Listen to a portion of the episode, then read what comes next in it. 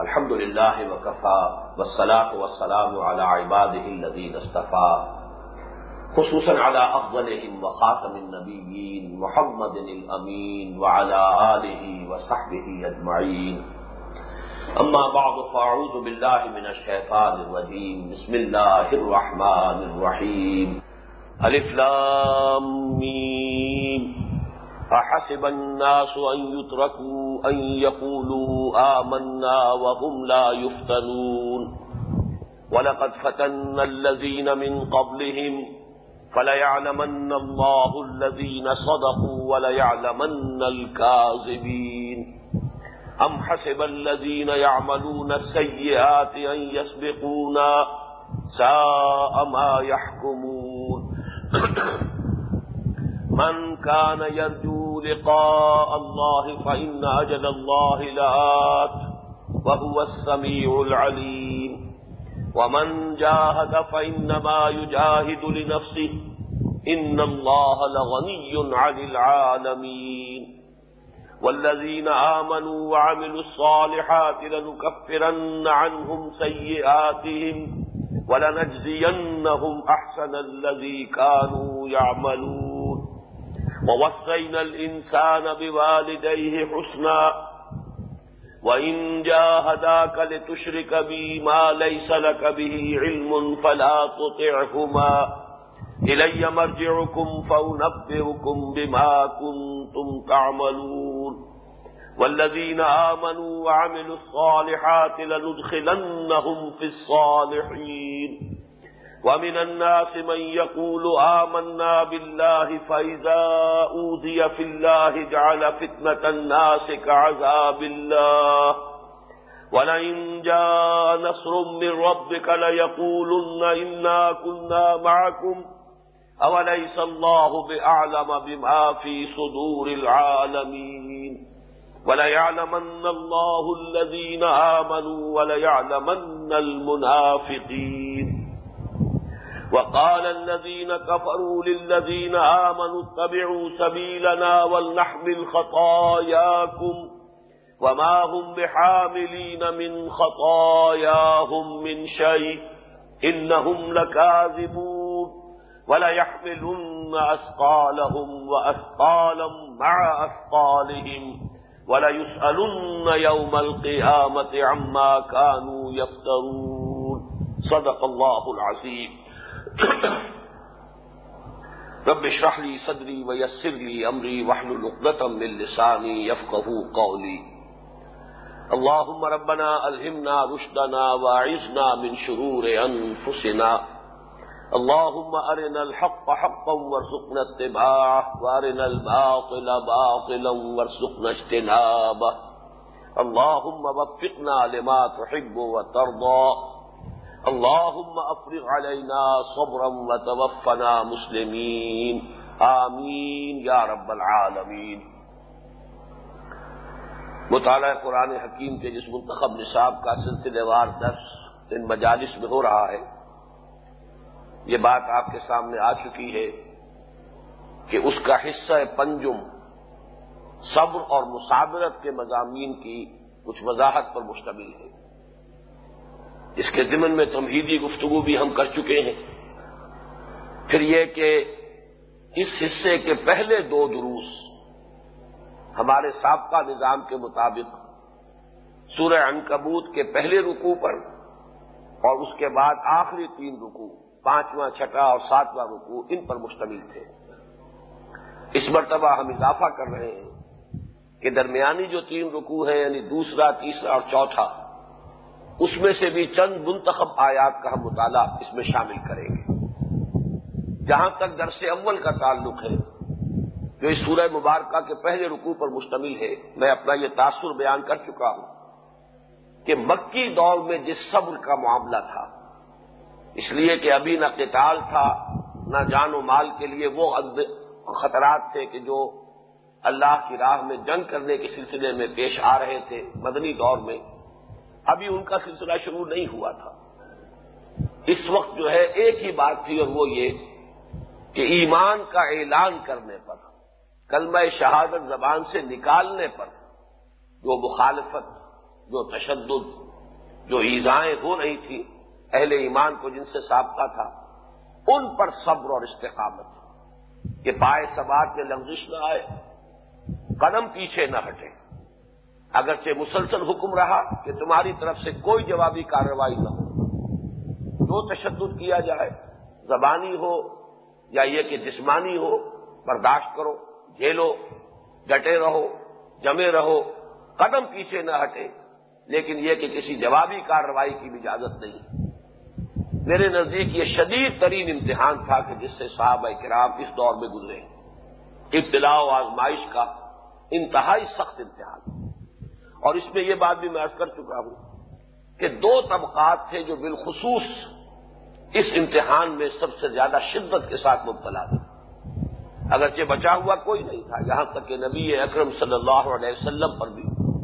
پہلے تین برس تو میں عرض کر چکا ہوں کہ ساری تعظیم جو تھی اور ساری ایزا جو تھی وہ صرف زبانی تھی۔ استحزا تمسکر فکرے چست کیے جا رہے ہیں، تانے کسے جا رہے ہیں۔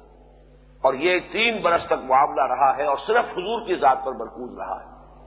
اس پر ہم دیکھ چکے ہیں کہ تین مرتبہ تو قرآن مجید میں یہی بات آئی ہے کہ نبی صبر کیجیے اس پر جو کچھ کہ یہ کہہ رہے ہیں، جو کچھ کہ آپ کو سننا پڑ رہا ہے۔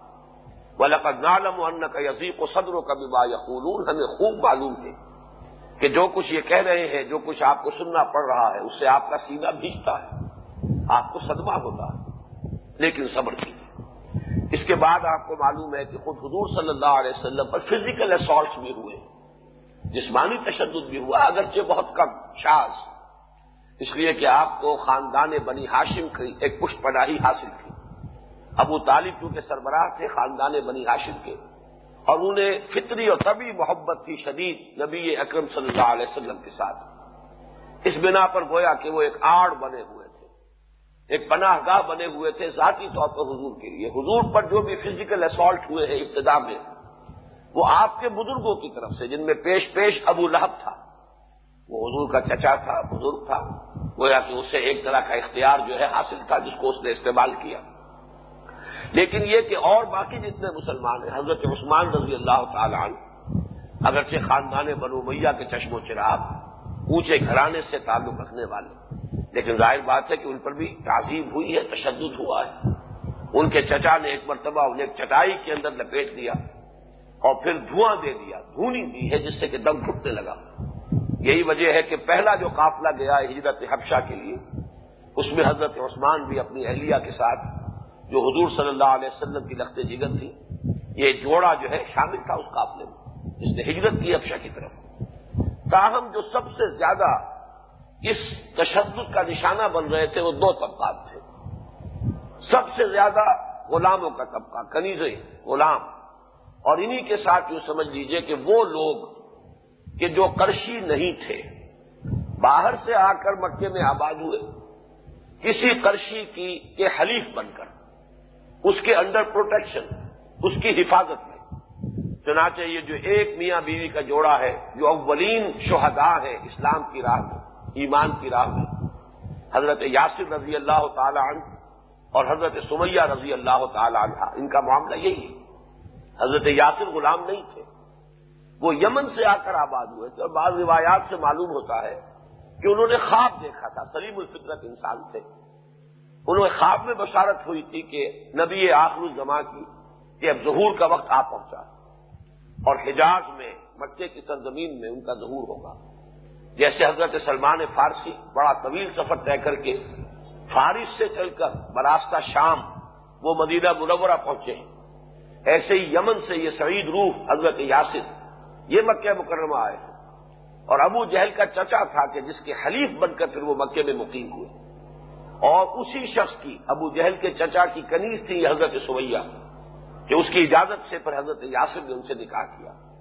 اب جب یہ ایمان لے آئے، اس شخص کا انتقال ہو گیا تھا، ابو جہل کے چچا کا۔ اب گویا کل اختیار جو ہے ابو جہل کو حاصل تھا اس جوڑے کے بارے میں۔ تو شدید ترین تعزیب اور پرسیکیوشن جو ہے، جسمانی ایزائیں، انتہائی، ان دونوں کو دی گئی۔ یہاں تک کہ دونوں کو شہید کر دیا گیا۔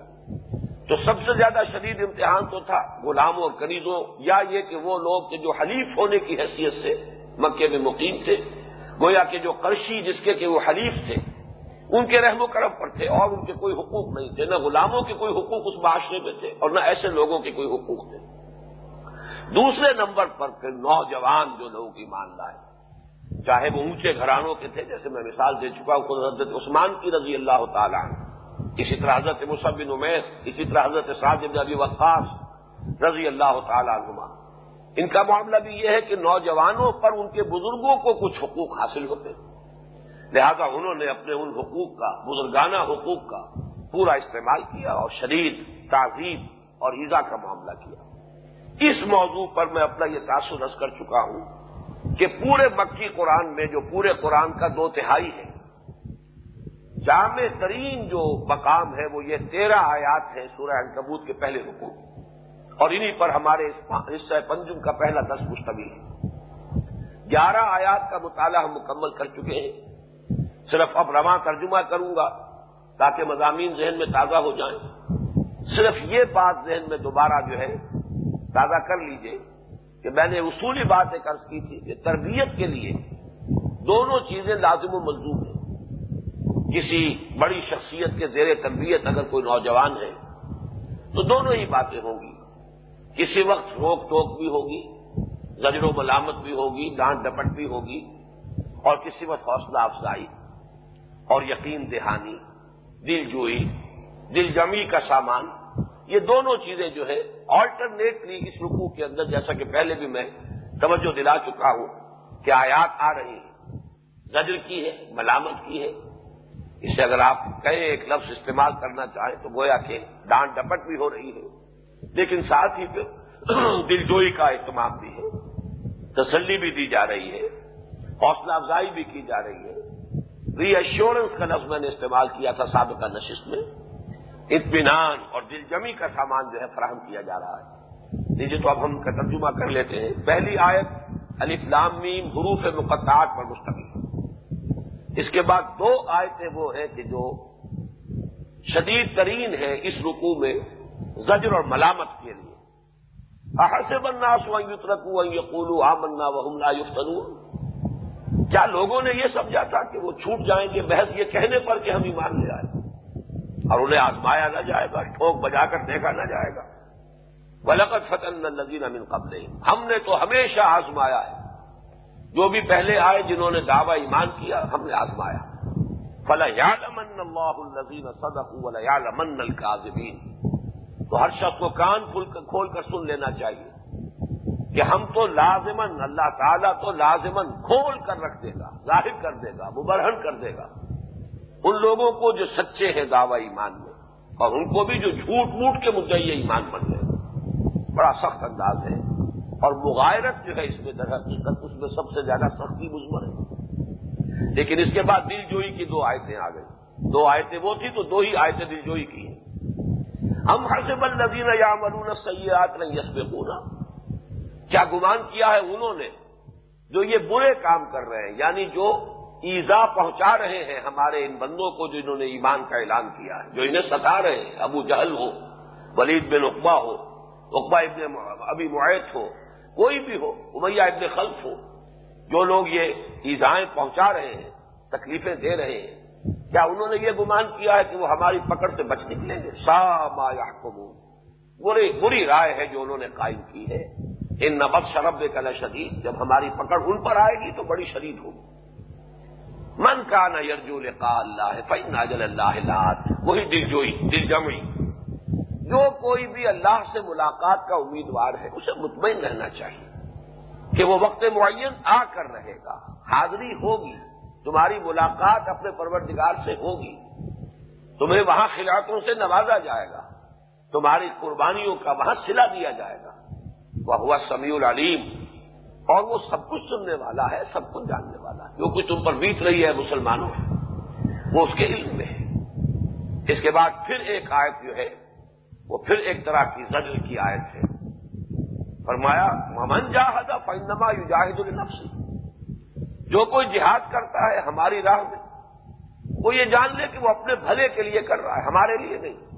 ہم پر کوئی احسان نہیں۔ جب النون علیہ کا نسلم لا تمن علیہ اسلام یہ مضمون سورہ گجرات میں آ چکا ہے۔ اے نبی آپ پر احسان دھر رہے ہیں کہ ہم یہ اسلام لے آئے۔ ان سے کہہ دیجیے، مجھ پر اپنے اسلام کا کوئی احسان نہ دھرو۔ نہ اللہ پر کوئی احسان ہے اور نہ مجھ پر کوئی احسان ہے۔ تم ایمان لائے ہو اپنے بھلے کو اپنی آپت سنوارنے کا تکلیفیں جھیل رہے ہو اپنے لیے۔ اپنے درجات جو ہے جنت میں بلند کر رہے ہو۔ من جاہد فإنما يجاهد لنفس ان اللہ غنی عن العالمین۔ دوسری آیت کے بارے میں میں نے ارض کیا تھا کہ مغائرت کا اظہار ہے۔ یہاں شان استغنا ہے۔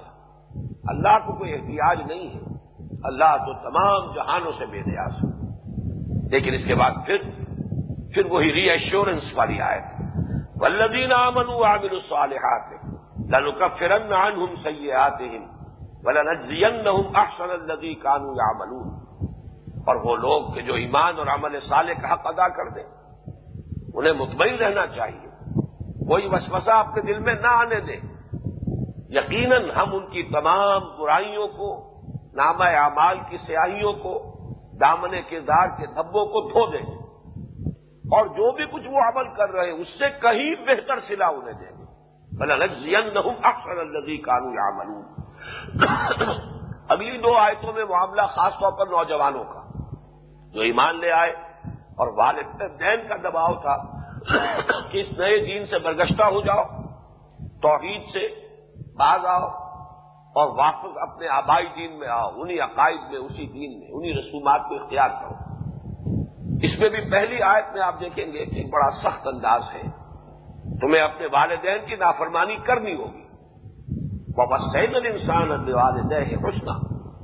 ہم نے ہی انسان کو وسیعت کی ہے، والدین کے بارے میں اس نے سلوک کی۔ لیکن وہ انجا ادا کرے تش نے کبھی مال ایسا کبھی علم فلا تو ہوگا اگر وہ تجھ پر دباؤ ڈالے، تجھ سے جہاد کرے، اس بات کے لیے کہ تم میرے ساتھ شریک ٹھہراؤ۔ ایسی ہستیوں کو جن کے لیے کوئی علم نہیں، کوئی دلیل نہیں، کوئی برہان نہیں، کوئی سند نہیں۔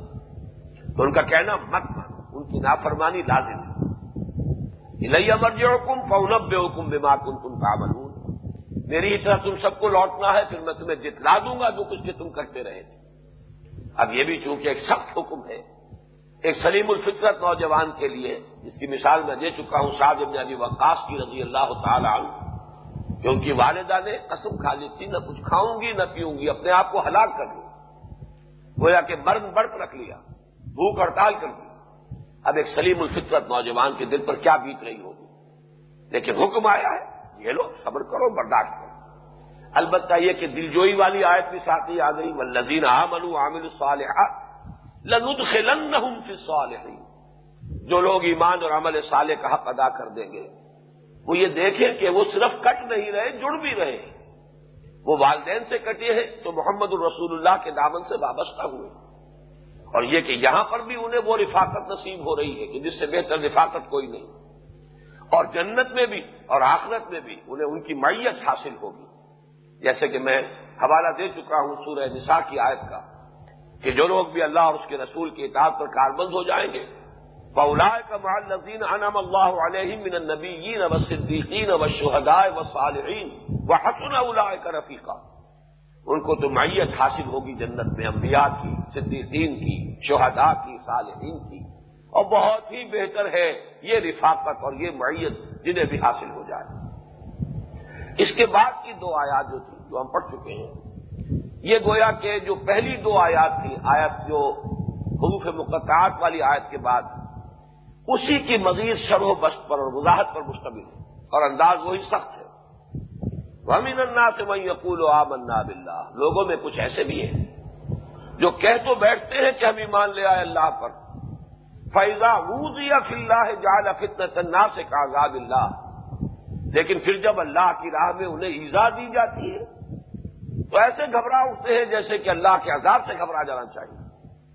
ولا جا نسم رب کا اب یہ گویا کہ انہیں دعوت دی جا رہی ہے، اپنے باطن میں جھانکو۔ اپنے دلوں کو ٹٹولو۔ اگر اللہ کی مدد آ جائے یعنی یہ دور جو ہے سختی کا یہ بیت جائے، اسلام کو غلبہ حاصل ہو جائے، مسلمانوں کو قوت حاصل ہو جائے، وہ دور آ جائے کہ اسلام اور مسلمانوں میں شامل ہونا گویا کہ ایک ایک بالغ، ایک بالا تر جماعت میں شامل ہونے کے مترادف ہو۔ تو پھر تو یہ یقیناً کہیں گے کہ ہم بھی تو آپ کے ساتھ ہیں۔ اس وقت تو جواب دے رہی ہیں ہمتیں لیکن اس وقت وہ آ کر شامل ہو جائیں گے۔ اب علیہ اللہ عالم بمافی صدور العالمین تو کیا اللہ تعالیٰ خوب واقف نہیں ہے؟ اس سے کہ جو کچھ کے لوگوں کے سینوں کے اندر ہے۔ تمام جہان والوں کے سینوں میں جو کچھ مضمر ہے۔ تو اپنے آپ کو ٹٹول لو کیونکہ اللہ تعالیٰ معاملہ تم سے کرے گا۔ تمہارے قلبی کیفیت کے اعتبار سے۔ اور اب کھول دی وہ بات جو پہلے ذرا ایک پردہ رکھا گیا تھا۔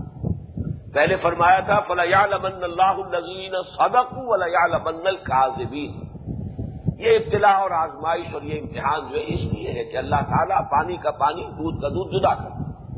کون سچے ہیں دعوی ایمان میں، کون جھوٹ موٹ کے مدعی ایمان ہے یہاں بات کھول دی گئی۔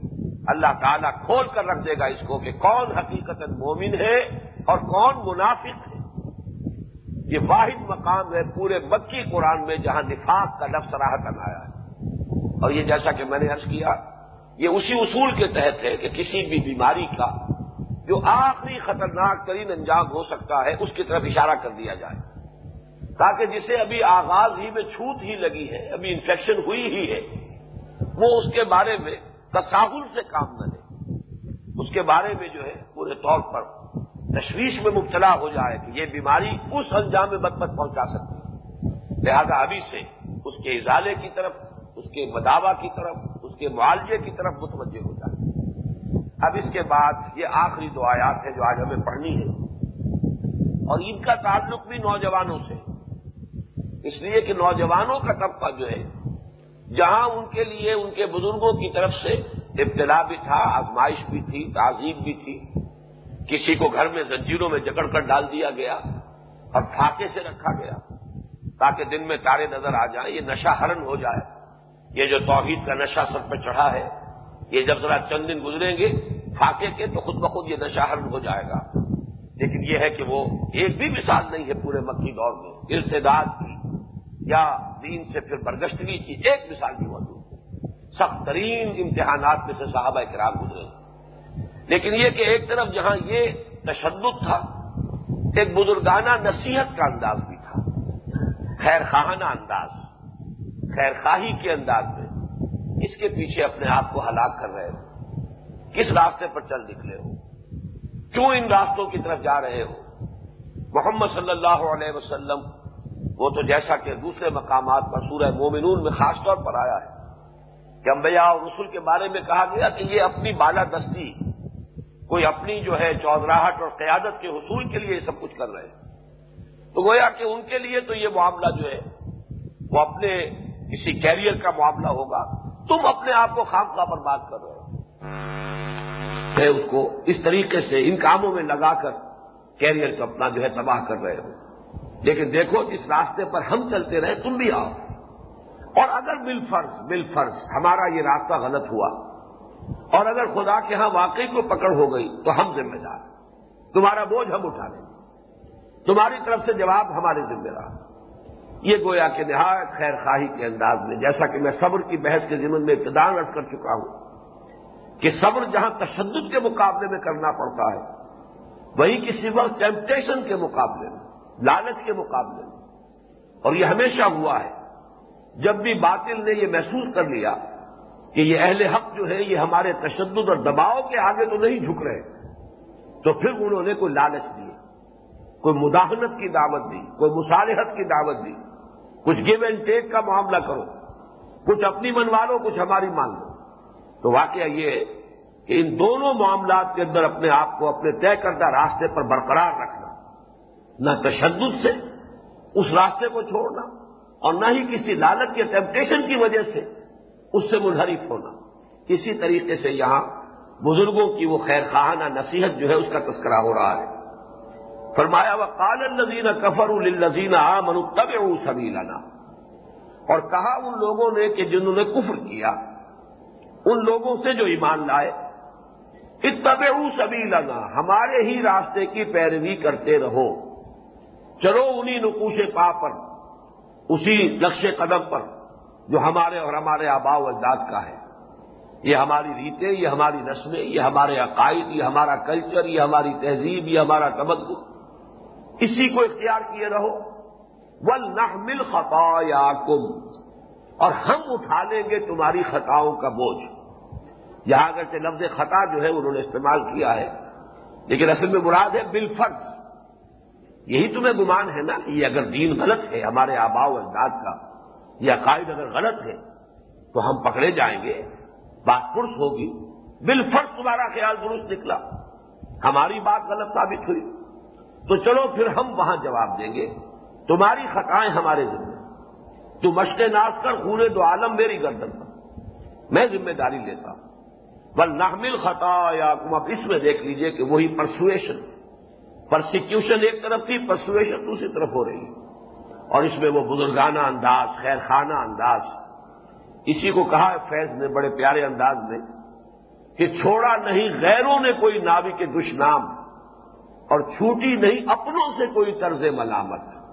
یہ دو طرفہ بات آتی غیر گالی دے گا۔ اپنا جو ہے وہ ملامت کے انداز میں کیوں اپنے آپ کو ہلکان کر رہے ہو؟ کیوں اپنے آپ کو برباد کر رہے ہو؟ یہ ہوتے ہیں، کچھ لوگ ہوتے ہیں جو دوسروں کی کیریئرز کے ساتھ کھیلتے ہیں۔ وہ اپنے کیریئر بناتے ہیں۔ نوجوانوں کے کیریئرز کی کاسٹ پر اپنا مستقبل سنوارتے ہیں۔ تم اپنے آپ کو ہلکان کر رہے ہو۔ بعض آ جاؤ۔ اور اگر کوئی خطا ہوئی، ہم جواب دیں۔ فرمایا، وما ہوں بے حاملین امن خطایا من اور نہیں ہے وہ اٹھانے والے ان کی خطاؤں کے بوجھ میں سے کچھ بھی۔ ان لکاذبون یقیناً وہ لوگ جھوٹ بول رہے ہیں۔ یعنی یہ کہ آخرت کا معاملہ یہی ہے۔ بار بار قرآن مجید میں آیا ہے، لا تذر و واضح وزن اخرا کوئی جان کسی دوسری جان کا بوجھ نہیں اٹھائے گا۔ یہ خالص انڈیویجلسٹک اپروچ ہے دین کی۔ ایک تو یہ کہ قیامت کے دن حاضری بھی ہے کل لہم آتی ہے یوم القیامت فردا۔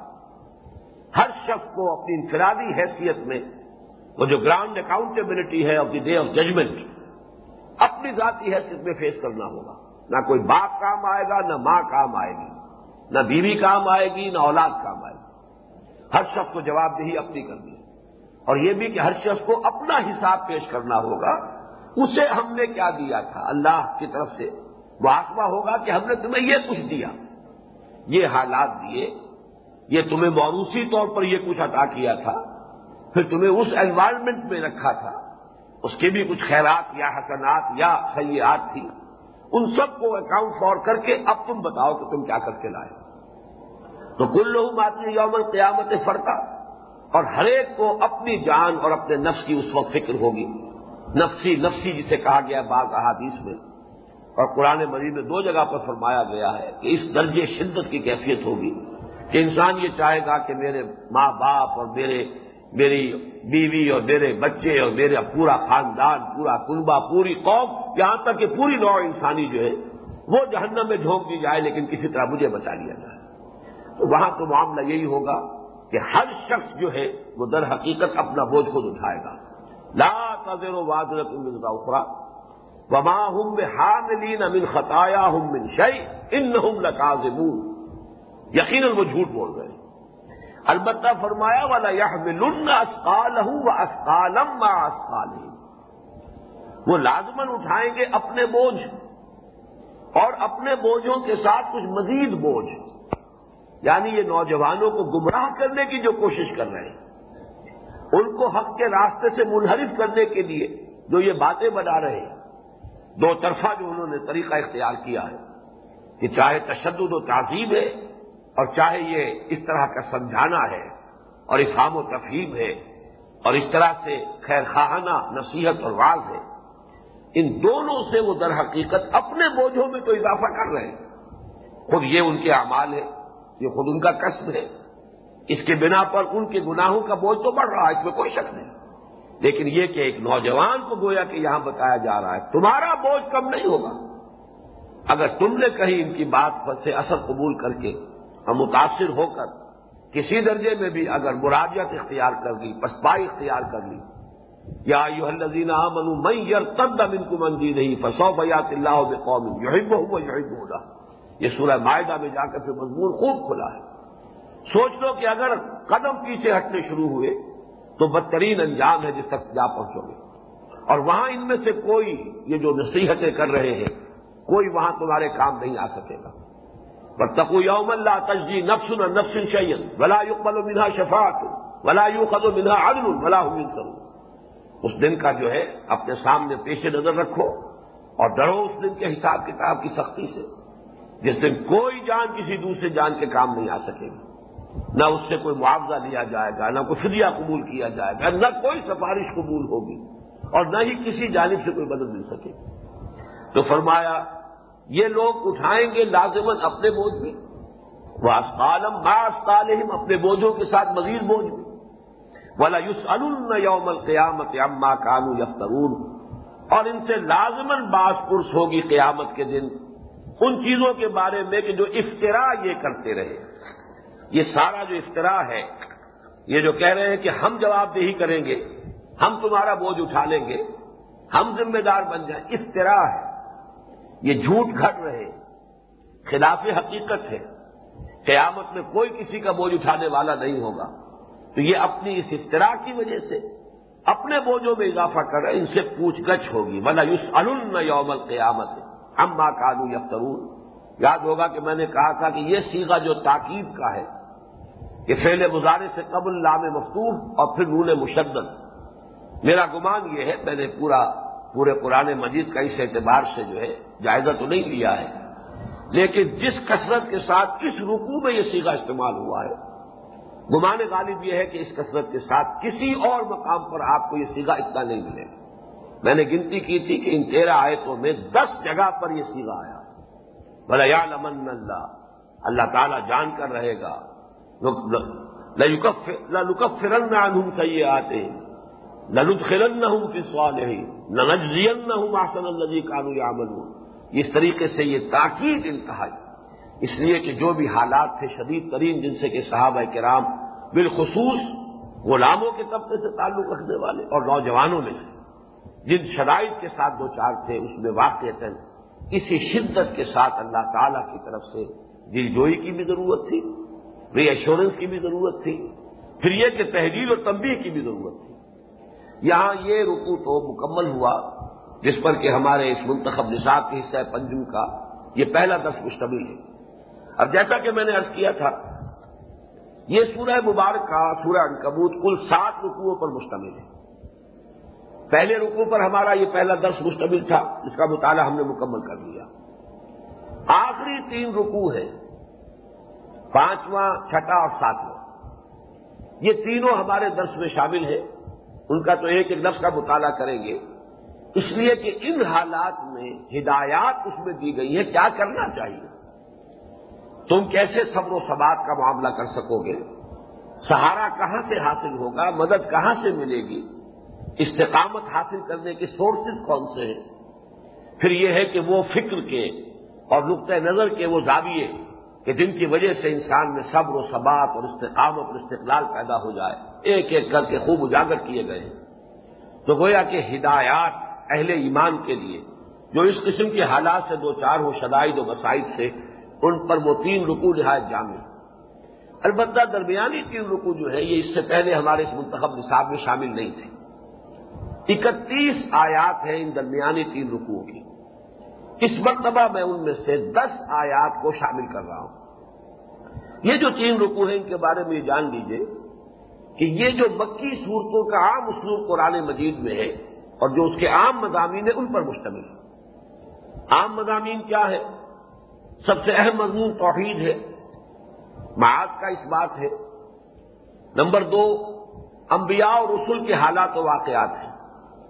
تو انبیاء اور رسول کے جو حالات و واقعات آئے ہیں ان تین رکوعوں میں، ان میں گویا کے دو آئینے ہیں جو دکھا دیے گئے۔ ایک آئینہ کفار بکہ کے لیے ہے۔ وہ آئینہ مشتمل ہے جو سابقہ انبیاء اور رسول کو وہ جن سے سابقہ پیش آیا تھا۔ ان کے دور کے کفار، ان کا طرز عمل، ان کا کردار، انہوں نے جو باتیں کہیں، ان کی گویا کہ یہاں پر ان کو نقل کیا جا رہا ہے، بیان کیا جا رہا ہے۔ تاکہ اس آئینے میں ابو جہل کو اپنی تصویر نظر آ جائے۔ اسی طریقے سے ابو لہب کو اپنی اپنی تصویر نظر آ جائے۔ اویا ابن خلف کو اپنی تصویر نظر آ جائے۔ لیکن اس کے ساتھ انبیاء اور رسول کا کردار جو ہے، یہ آئینہ ہے محمد الرسول اللہ و ماہو کے لیے۔ کہ جو کچھ آج تم پر بیت رہی ہے، دیکھو تم سے پہلے بھی یہ سب کچھ بیتا ہے۔ یہ تو اس راہ کے در حقیقت سنگھائے میل ہے۔ اس پر تو الٹا مطمئن ہونا چاہیے۔ کہ انسان جیسے کسی راستے پر جا رہا ہو، اگر تو قدیم زمانے کا معاملہ ہے، کہیں کوئی نشان ہے ہی نہیں راستے کا، تو ہوتا، ہو سکتا ہے وقتاً فوقتاً دغدغہ پیدا ہو کہ پتہ نہیں میں کسی غلط رخ پر تو نہیں مڑ گیا ہوں، صحیح رخ پر ہوں یا نہیں۔ لیکن یہ کہ اگر نشانات راہ ملتے چلے جائیں تو اطمینان رہتا ہے کہ واقع صحیح راستے پر ہوں، اپنی منزل ہی کی طرف پیش قدمی کر رہا ہوں۔ تو یہ امتحانات، یہ ابتدائیں یہ آزمائشیں، یہ تشدد، یہ تعظیم یہ کوفت والی باتیں جو سننی پڑ رہی ہیں۔ بلا تسما من الزین اوت الکتاب اب الزین اشرکو ازن کثیرہ مسلمانوں، تمہیں کثیر اذیت بخش باتیں سننی پڑے گی، کثرت کے ساتھ۔ ان سے بھی جو مشرق ہے ان سے بھی جو تم سے پہلے جنہیں کتاب دی گئی۔ سننا ہوگا اور جھیلنا ہوگا، برداشت کرنا ہوگا۔ یہ تو گویا کہ اس راہ کے نشانات راہ ہے سنگھائے بین اس میں گویا کہ ایک بل واسطہ صبر و ثبات کا ایک سبق ہے۔ پہلے رکوع میں اس کا مطالعہ ہم نے مکمل کر لیا، براہ راست گفتگو ہو رہی ہے مسلمانوں سے۔ جس میں کہ دونوں رنگ ہے تحدید بھی ہے، تنبیہ بھی ہے، زجر و ملامت بھی ہے دلجوئی بھی ہے۔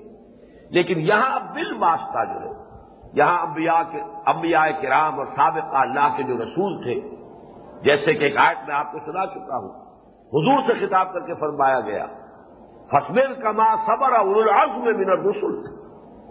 صبر کیجیے، جیسے کہ ہمارے غل پیغمبر صبر کرتے رہے۔ تو یہاں در حقیقت ان تین رکوعوں میں حضرت نو علیہ السلام کا تذکرہ ہے، حضرت ابراہیم علیہ السلام کا تذکرہ ہے، حضرت لوت علیہ السلام کا تذکرہ ہے، پھر قوم عاد و سمود کا تذکرہ ہے پھر اور قانون اور حامان کا تذکرہ ہے۔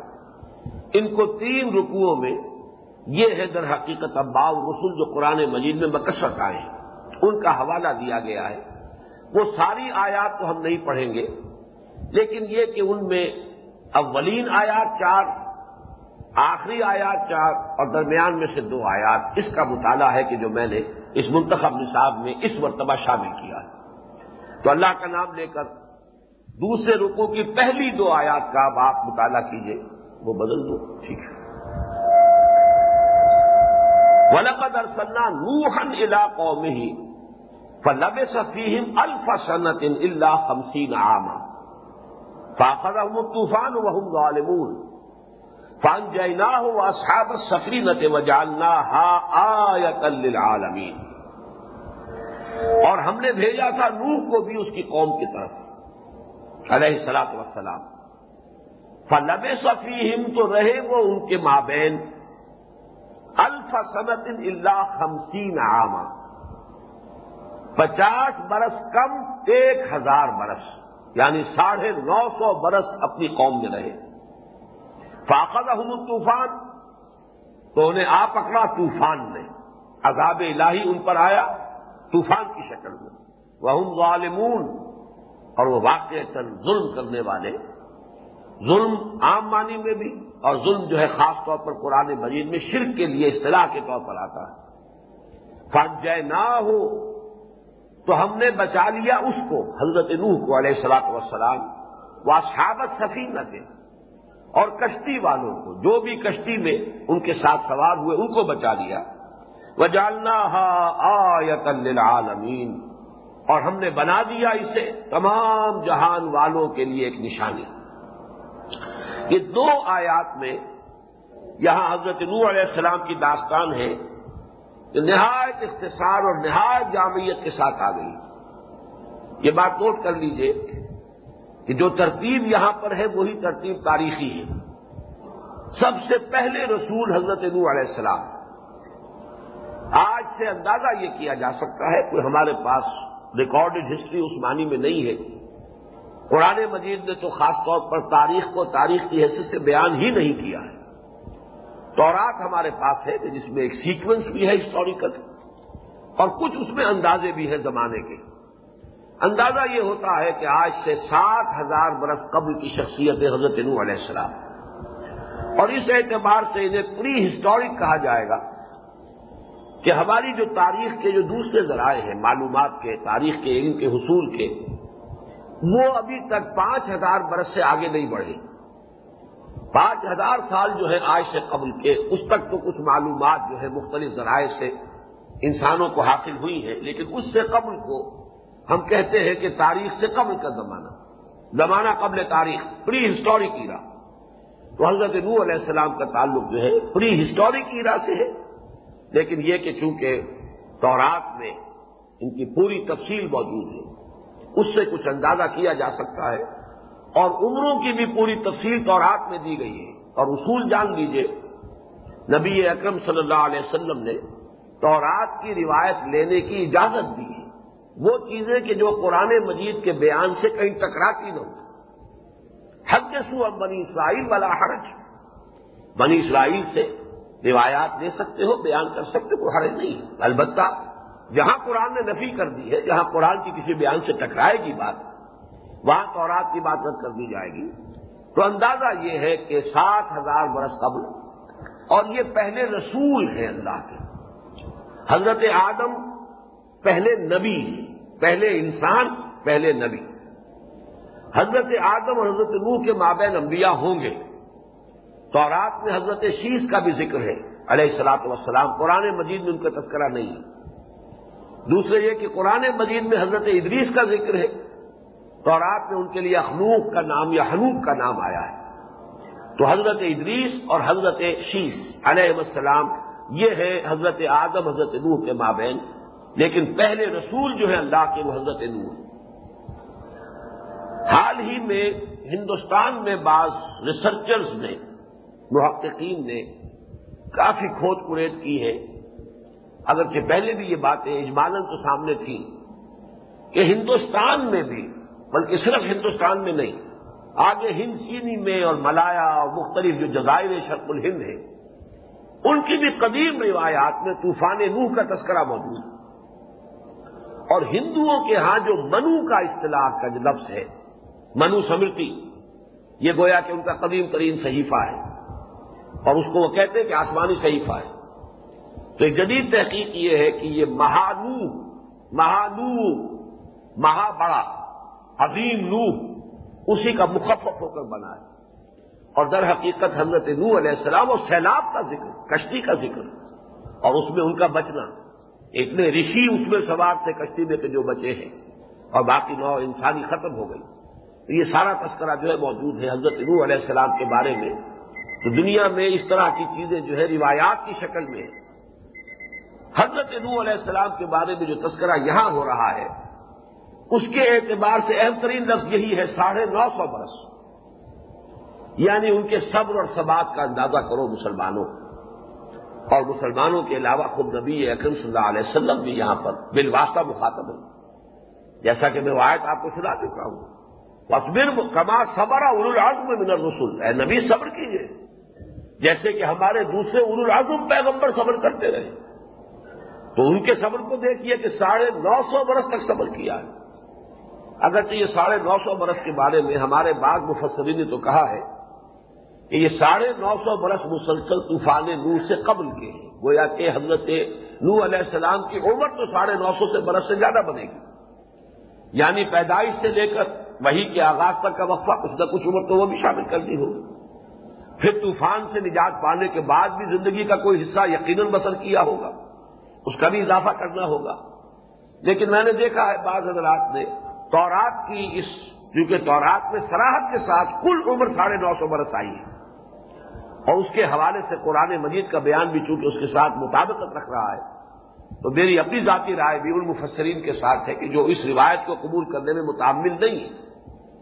تو یہ کہتی ہے اور یہ صفر پیدائش جو ہے، دی بک آف جینسس کتاب پیدائش کے باب نو میں آیات اٹھائیس اور انتیس میں یہ تفصیل مذکور ہے کہ چھ سو برس کی عمر تھی حضرت نو علیہ السلام کی جبکہ طوفان آیا ہے۔ طوفان کے بعد بھی ساڑھے تین سو برس تک حضرت نو اس دنیا میں رہے۔ یہ ہے تشریح کے جو تورات کی ہے اور چونکہ جو مقدار ہے، مکمل تعداد جو ہے ساڑھے نو سو برس قرآن مجید کی اس آیت میں جو دی گئی ہے، یہ ٹیلی کر رہی ہے اس اعتبار سے۔ میں سمجھتا ہوں کہ ان مفسرین کی رائے جو ہے، وہ قابل توجہ ہے اور قابل قبول ہے۔ کہ یہ کل عمر ہے حضرت نو علیہ السلام کی اور در حقیقت اس میں ان کے صبر اور ثبات کا مظاہرہ ہے کہ جو مسلمانوں کے لیے بھی بحثیت مجموعی اور خود نبی اکرم صلی اللہ علیہ وسلم کے لیے بھی انفرادی حیثیت سے گویا کہ اس میں ایک بڑا صبر ہے، سبق ہے، ایک رہنمائی ہے کہ ان کے صبر اور ثبات کو دیکھیے اور اسی کی اپنے اندر بھی ایک کیفیت ہے، مسلمانوں تمہیں پیدا کرنی ہوگی۔